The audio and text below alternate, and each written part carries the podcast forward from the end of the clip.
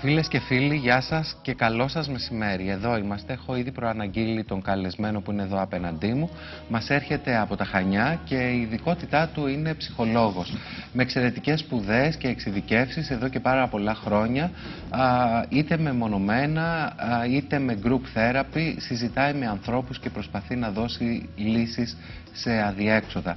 Είναι όμως ένας άνθρωπος με ανοιχτούς ορίζοντες και πάνω απ' όλα με μια εμπνευσμένη και ταλαντούχα πένα. Με αφορμή την κυκλοφορία ενός βιβλίου που είναι σχεδόν ζεστό από το τυπογραφείο, από τις εκδόσεις Αρμός, μας έρχονται οι ανεμογραφίες του, Αυτογνωσία και ο θείος έρωτας. Αυτός είναι ο τίτλος του βιβλίου που σήμερα παρουσιάζεται στο βιβλιοπωλείο Ελευθερουδάκης. Θα τον συστήσω σε όσους από εσάς δεν τον γνωρίζετε και θα έχει ενδιαφέρον να συζητήσουμε για θέματα που νομίζω μας αγγίζουν πολύ. Είναι ο κύριος Νικήτας Καφκιός. Καλώς ήρθατε. Χαίρομαι. Καλό μεσημέρι. Να σε καλά. Άρτια από τα ωραία Χανιά. Ναι. Χαθήκαμε λίγο στην περιοχή, αλλά το βρήκαμε τελικά. Είναι η δεύτερη φορά που συναντιόμαστε. Είχαμε συναντηθεί, αν δεν κάνω λάθος, πριν από δύο χρόνια. Και... Ήταν ένα άλλο βιβλίο, το «Δεν πειράζει». Ήταν ψυχολογικού περιεχομένου, Ακριβώς. αυτοβοήθεια. Αυτό έχει να κάνει περισσότερο με την ε, προσωπική πορεία του καθενός στη συνάντηση με το Θεό. Έτσι κι αλλιώς νομίζω στην ορθόδοξη κυρίως ε, θρησκεία αλλά στην οποιαδήποτε πίστη ε, η σχέση που έχουμε με το Θεό μας είναι βιωματική, είναι προσωπική. Ναι. Συμφωνείτε; Ναι, αυτό είναι αλήθεια και όσοι απορρίπτουν το Θεό στην πραγματικότητα απορρίπτουν μια εικόνα του Θεού, θα λέγαμε νοητική εικόνα, ε, αυτό που νομίζουν ότι είναι Θεός και καλά κάνουν και το απορρίπτουν. Δηλαδή εγώ σέβομαι και χαίρομαι τους ανθρώπους που είναι άπιστοι γιατί αυτό δείχνει μια γνήσια και υγιή στάση ζωής ε, να μπορεί να απορρίψει κανείς κάτι που του φοράνε καπέλο από την παιδική του ηλικία. Δηλαδή έναν Θεό με άσπρο μουσι, γέρο, ελεγκτή του σύμπαντος, ο οποίος θέλει να επιβάλλει το θέλημά του. Και είναι πολύ υγιές, ειδικά από την εφηβεία, κάποιος να αντιδράσει και να το απορρίψει αυτό. Να διεκδικήσει την ελευθερία του και το δικαίωμά του να κάνει ό,τι θέλει. Το πρόβλημα βέβαια είναι ότι ο Θεός είναι η απόλυτη ελευθερία και αυτό θέλω να υποστηρίξω και στο βιβλίο, ότι σε αφήνει όντως να κάνεις ό,τι θες περισσότερο από οποιονδήποτε άλλο. Δηλαδή... Έχω την αίσθηση ότι είστε ένας άνθρωπος με πάρα πολλές γνώσεις, αλλά δεν είστε θεοφοβούμενος. Κοίταξε, εγώ είμαι ένας τραυματισμένος άνθρωπος, πληγωμένος, ε, από την παιδική μου ηλικία, από τη ζωή την ίδια. Όπως ο κάθε ε, άνθρωπος. Όπως ο κάθε άνθρωπος. Ας πούμε δεν είχα και τόσο καλή παιδική ηλικία. Για μένα η ζωή δεν ήταν τόσο χαρούμενη και ευχάριστη. Οι σχέσεις μου ας πούμε δεν ήταν τόσο έτσι, πώς να πω, επικοδομητικές ή δεν, δεν παρήγαγε χαρά η σχέση μου με τον κόσμο. Οπότε ήμουν κάπως τραυματισμένος και αναγκάστηκα να ψάξω. Και μετά ήταν... Αυτό σας οδήγησε να κάνετε και τέτοιου είδους σπουδές, ψάχνατε ναι. δικές σας απαντήσεις ναι, ήτανε... μέσα από την ψυχολογία; Καθαρά δικές μου απαντήσεις. Δηλαδή ήθελα να, ε, πέρα από το να βελτιώσω τον εαυτό μου για να μπορέσω να βρω τη χαρά ο ίδιος, αλλά και να απαντήσω σε ερωτήματα. Δηλαδή γιατί υπάρχω, γιατί υπάρχει ο κόσμος, γιατί είναι το είναι έτσι όπως είναι και δεν είναι διαφορετικό. Αυτό Από ότι υπήρχε μια μανία δηλαδή να βρω την απάντηση. Δεν ήταν κάτι που το έκανα έντεχνα αυτό επειδή κάποιος μου έλεγε ότι θα πρέπει να το ψάξω, επειδή μια σχολή μου το πρότεινε. Γι' αυτό και με περιορίζει το να λέω ότι είμαι ψυχολόγος στην πραγματικότητα. Ο ψυχολόγος είναι επαγγελματικός ρόλος. Και αν σα ζητούσα να δηλώσετε τι είστε τελικά, τι θα λέγατε; Θα έλεγα ένας πληγωμένο άνθρωπος που αναζητά την αλήθεια ή τη λύτρωση. Αυτό που λέτε όμως ε, ταιριάζει στο προφίλ των περισσότερων από εμά. Η ζωή έτσι κι αλλιώς μοιράζει από τη μια χάδια και από την άλλη χαστούκια.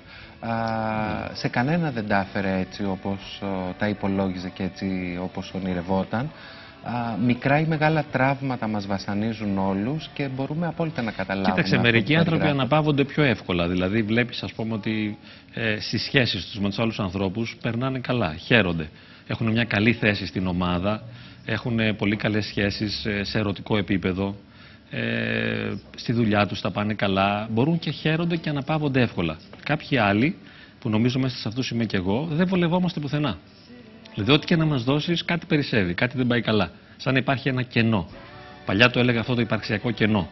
Ήταν μια περίεργη υπαρξιακή πρίκα. Ένα κενό, ένα τραύμα, ας πούμε, που έπρεπε να το καλύψεις και δεν υπήρχε κανένας τρόπος ε, νομίζω ότι αυτό θεραπεύθηκε στην περίοδο της ζωής μου που είχα ζωντανή σχέση με το Θεό. Δηλαδή αυτή η συνάντηση με το Θεό γέμισε αυτό το κενό και ήρθε μια βαθιά ανάπαυση ψυχής. Και ήρθε σε ποια ηλικία αυτή Γύρω στα η 25. συνάντηση; 20, ναι, εκεί πέρα περίπου. Έγινε πώς, ήταν ένα μοιραίο πρόσωπο, ένας πνευματικός που σας μίλησε και σας είπε για μια άλλη αλήθεια; Νομίζω κυρίως ήταν ο πόθος της αναζήτησης. Αυτό ήταν που με κινούσε να, να ζητώ και να πηγαίνω σε διάφορους ε, γκουρού θα λέγαμε, να διαβάζω φιλοσοφικά βιβλία, λογοτεχνία, ποίηση.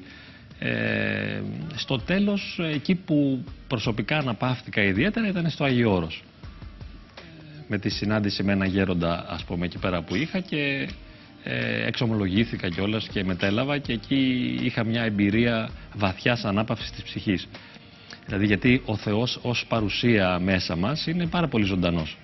Δηλαδή όπως τώρα εγώ ξέρω ότι υπάρχει ο Στέλιος και σου μιλάω και ξέρω ότι είσαι ζωντανός, ε, έτσι είναι και με το Θεό, με τη διαφορά ότι ο Θεός είναι πιο ζωντανός από σένα ως παρουσία. Γιατί είναι καθαρά εσωτερικό το γεγονός. Δηλαδή και σένα εσωτερικά σε βιώνω. Γιατί εγώ δεν έχω πρόσληψη της αντικειμενικότητάς σου. Δηλαδή δεν μετέχω σε αυτό που είσαι έξω από μένα, σε ζω μέσα σε μένα και σε ερμηνεύω κιόλας καθώς σε ζω. Ο Θεός με το να μην είναι αντικείμενο, με το να μην υπάρχει έξω από μένα, καθαρά φανερώνεται μέσα μου. Και φανερώνεται σε ένα επίπεδο βιώματος ως πληρότητα ζωής, ως φως και χαρά και ανάπαυση βαθιά. Όταν λοιπόν το ζήσει αυτό, λες αυτό είναι. Βέβαια δεν έχει σημασία να το πεις Θεό οπωσδήποτε.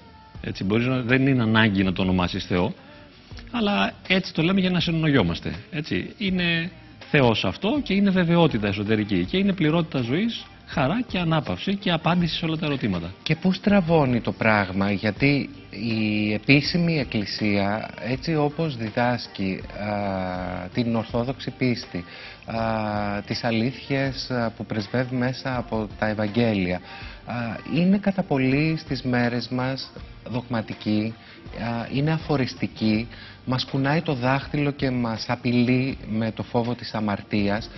Δεν ακούμε εύκολα ένα λόγο αγάπης, συγχώρησης και κατανόησης, αλλά ακούμε ένα απαγορευτικό λόγο, ένα αποθητικό επιτρέψτε μου να πω λόγο που δεν απαντάει στα ερωτήματα, στις αγωνίες και στις ανάγκες ή ενός νέου ανθρώπου ή ενός σύγχρονου ανθρώπου. Φαίνεται απόλυτο δίκιο ξεπερασμένη κατά πολύ από την εποχή της. Έτσι είναι. Ε, αν κανείς δεν ψάξει βαθύτερα για να δει τι κρύβεται πίσω από αυτό που φαίνεται. Έτσι, γιατί όπως σου είπα και εγώ πριν ε, πήγα στο Άγιο Όρος. Έψαχνα να βρω γεροντάδες, πνευματικούς και οποιοδήποτε άλλους ανθρώπους, όχι μόνο στην Ορθόδοξη Εκκλησία προσωπικά και σε άλλες θρησκείες. Ε, τώρα έχει γίνει μια πολύ μεγάλη αλλαγή στην Εκκλησία, αλλά δεν φαίνεται αυτό. Δηλαδή, μπορώ να πω τα τελευταία 40 χρόνια. Δηλαδή, υπάρχουν φιλόσοφοι, λογοτέχνες, θεολόγοι. Ακόμα και ε, ψυχολόγοι. Και ψυχολόγοι, πολύ. Ειδικά στην εποχή μας. Δηλαδή, αυτό το βιβλίο που έχω γράψει εγώ, που μιλάει σε μια σύγχρονη γλώσσα και απευθύνεται στον άνθρωπο με μια αμεσότητα για να γίνει κατανοητό στο παρόν το αιώνιο μήνυμα, στην πραγματικότητα δεν είναι τόσο πρωτοποριακό. Γιατί υπάρχουν πολλοί άλλοι που μιλάνε με σύγχρονο τρόπο. Ε, και εγώ επειδή τυχαίνει να, να ακούω και πολλές ομιλίες, στο YouTube δηλαδή αν πατήσει κανείς υπάρχουν ονόματα πνευματικών, γεροντάδων όπως λέμε, οι οποίοι είναι πάρα πολύ σύγχρονοι. Μάλιστα ε, δεν είναι καθόλου συντηρητικοί. Μπορούμε να πούμε ότι είναι εντελώς ανατρεπτικοί και επαναστάτες και αναρχικοί. Έτσι και οποιαδήποτε συντηρητική χριστιανή θεία θα αναστατωνόταν πάρα πολύ ακούγοντα αυτούς τους πνευματικούς. Και οποιοδήποτε συντηρητικός χριστιανός. Το θέμα είναι να ξεμπερδέψουμε δηλαδή τη συντήρηση από τη γνησιότητα και την αλήθεια. Νομίζω ότι έχει ακόμα πολύ δρόμο και χρειάζεται δουλειά για να το καταφέρει αυτό και να η, η Εκκλησία, η Ορθόδοξη.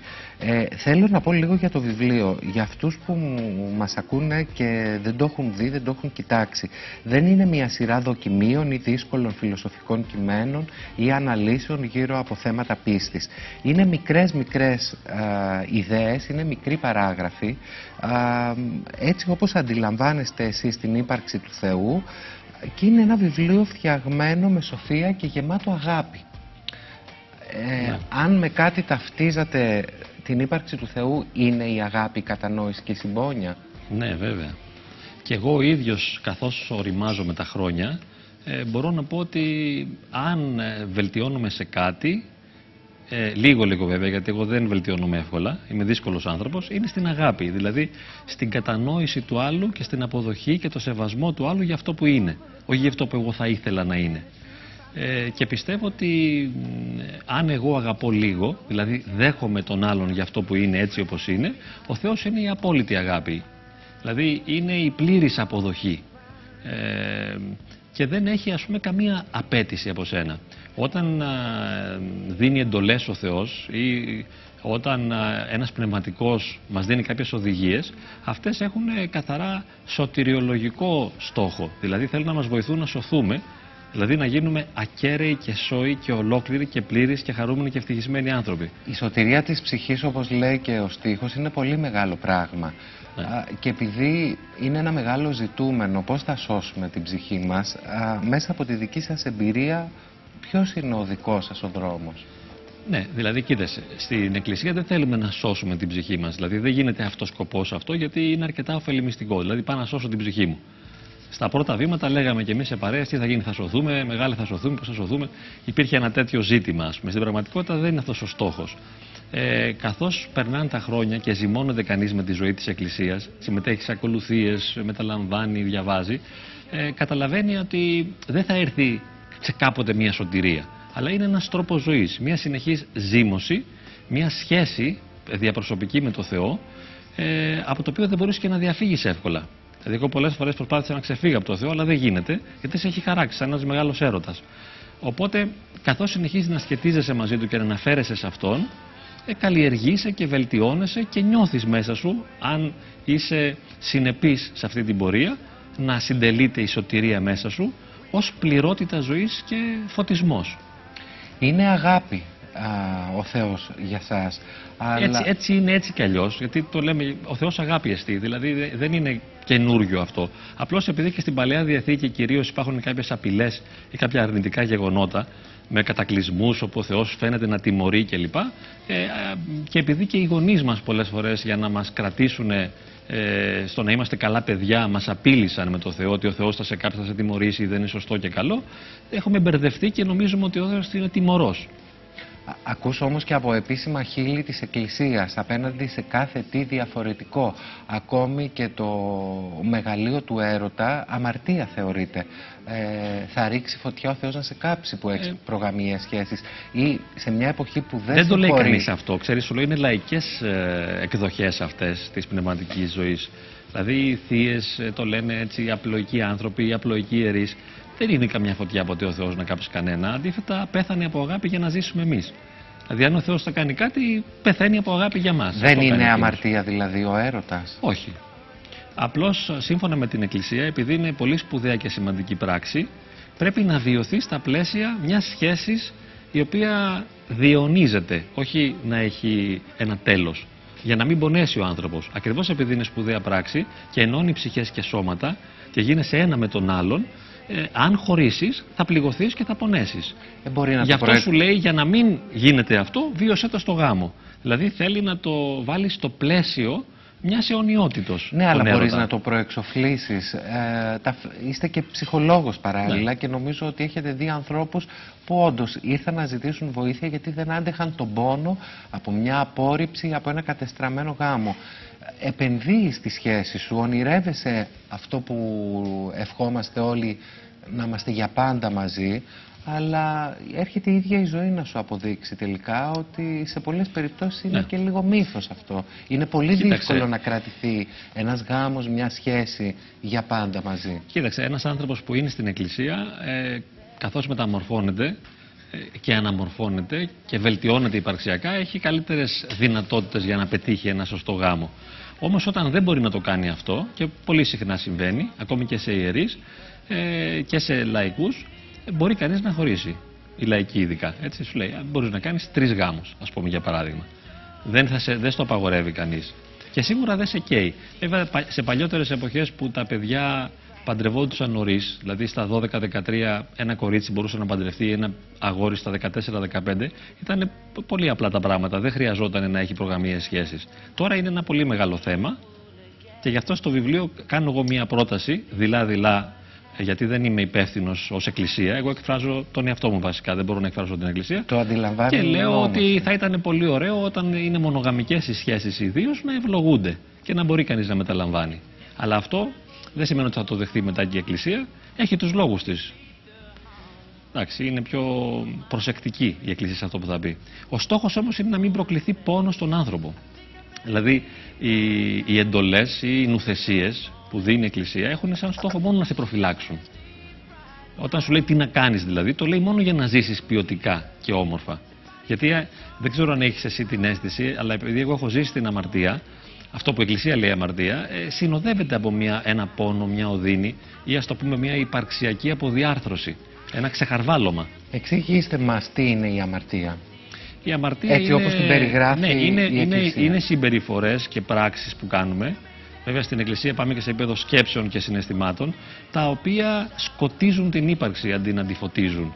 Δηλαδή είναι αυτό που δεν μου δίνει μια βαθιά ουσιαστική χαρά και δεν μου ανοίγει προοπτική νοήματος, αλλά με συρρυκνώνει και με στραπατσάρει και με σκοτίζει και με βραχικυκλώνει.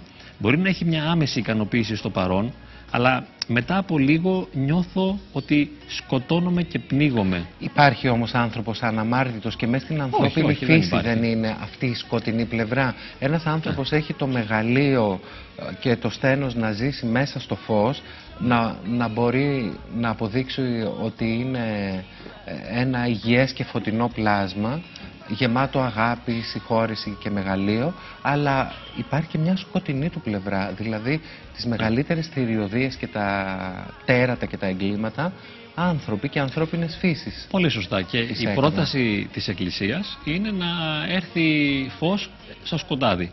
Δηλαδή εκεί που πριν υπήρχαν οι σκοτεινές πλευρές, να έρθει ένα φως. Εκεί που πριν το μεγαλύτερος κομμάτι ήταν λύκος, να είναι άγγελος.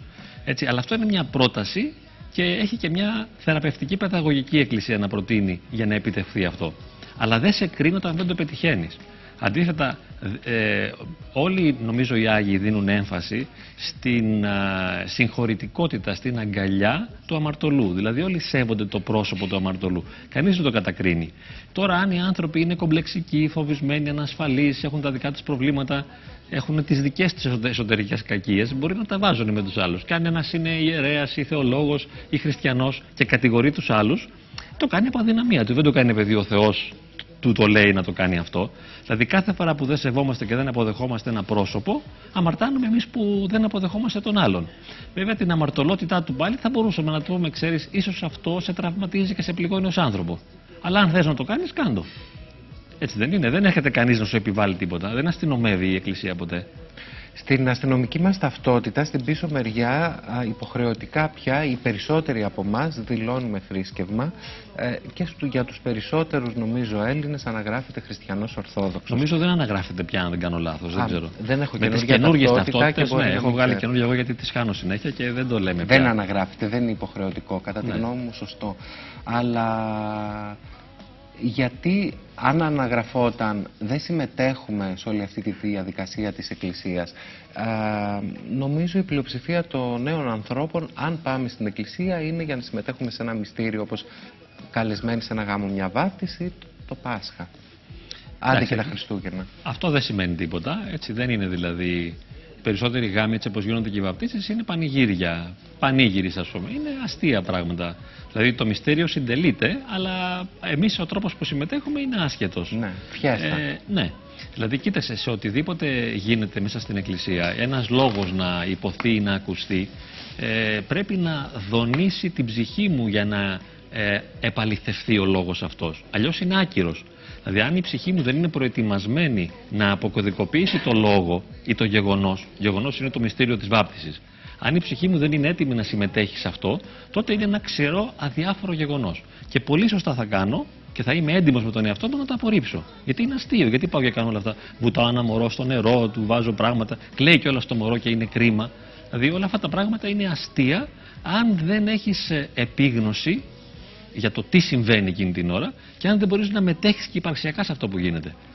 Ας μιλήσουμε πέρα από πίστη και αγάπη και για τον έρωτα, α, που είναι το α και το ω, Ναι. νομίζω για τους Είδες που το βιβλίο περισσότερους. λέγεται Θείος Έρωτας από Ναι. κάτω. Δηλαδή αυτογνωσία Ακριβώς και Θείος γι' αυτό. Έρωτας. Ναι. Δηλαδή η σχέση με τον Θεό είναι καθαρά ερωτική. Και εγώ πολύ συχνά κάνω μια αντιπαραβολή ανάμεσα στον ανθρώπινο και στο θείο έρωτα. Δηλαδή, για να μιλήσεις για τη σχέση με τον Θεό, θα ήταν πολύ καλύτερα να αναφέρεσαι στην ερωτική ανθρώπινη εμπειρία για να γίνεις κατανοητός περί τίνος πρόκειται.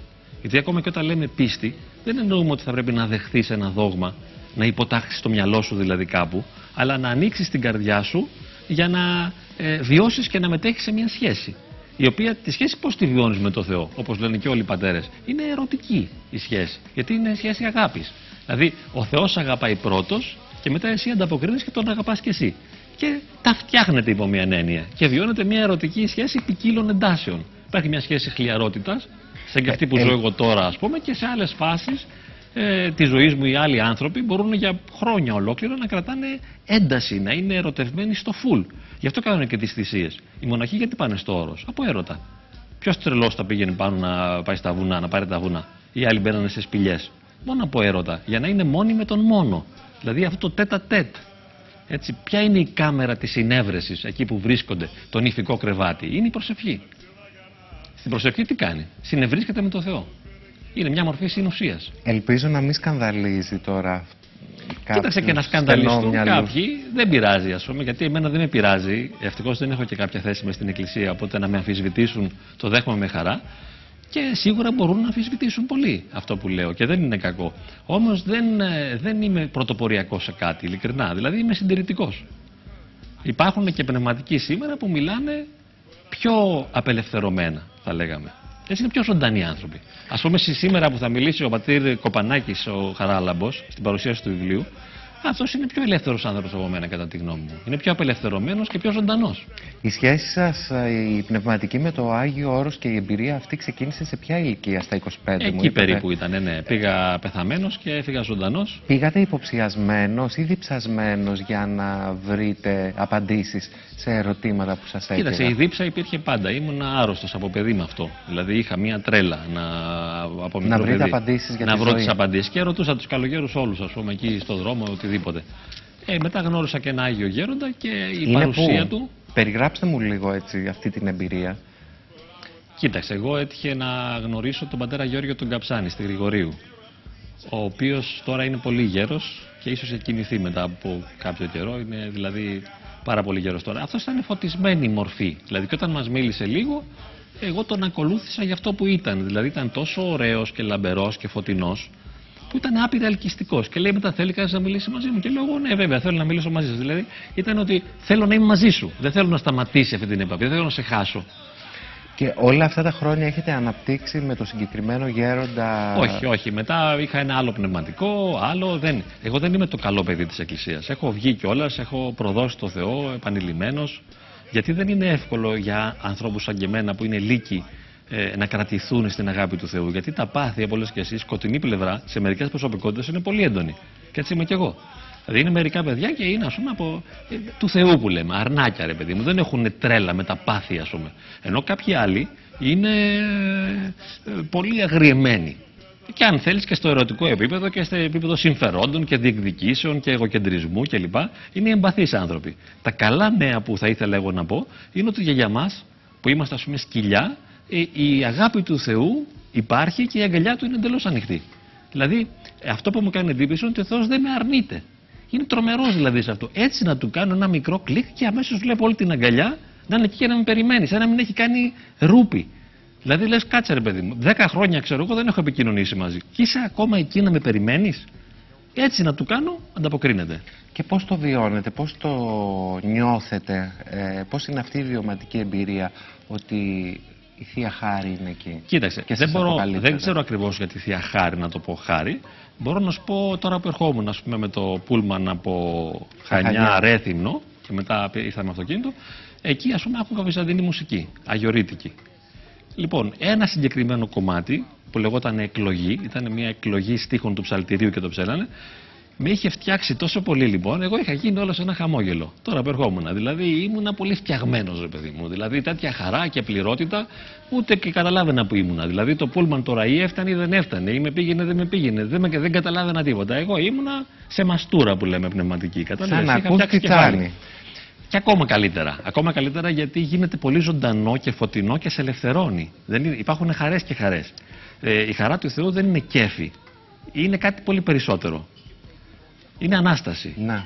Είναι πληρότητα. Είναι πληρότητα, ναι. Είναι φως. Είναι παρουσία. Σαν να σε γεμίζουν. Σου γεμίζουν την μπαταρία με ένα φως αυτό. Λοιπόν, και μια τελευταία ερώτηση πριν σας αποχαιρετήσω, αλλά τη θεωρώ σημαντική. Α, σπουδαία η πίστη και η αγάπη του Θεού, σπουδαίος και ο έρωτας. Είναι ο αντίποδας αυτό εδώ το βιβλίο. Γιατί τους περισσότερους από εμά ο έρωτας μας έχει συνθλίψει και μας έχει πληγώσει; Κοίτασε, αυτό είναι τεράστιο θέμα. Έτσι, είναι πολύ μεγάλο. Ναι, είναι εκπομπή Ε, από μόνο του. Ε, ο θείος έρωτας δεν μας πληγώνει εύκολα. Εκτό κι αν εμείς προδίδουμε το Θεό και πονάμε. Ε, ο ανθρώπινος έρωτας μας πληγώνει γιατί εκεί ανοίγουμε την καρδιά μας για να δοθούμε και να ενωθούμε με τον άλλον, αλλά δεν είμαστε έτοιμοι. Δηλαδή είναι ο εγωκεντρισμός, οι ανάγκες, οι προσδοκίες που έχουμε και οι αδυναμίες του άλλου. Οπότε έχουμε, όσο πιο ανώριμοι είναι οι άνθρωποι που θα ερωτευτούν, μπορεί να ερωτευτούν πολύ, αλλά όσο πιο ανώριμοι είναι, πιο πολύ θα πονέσουν.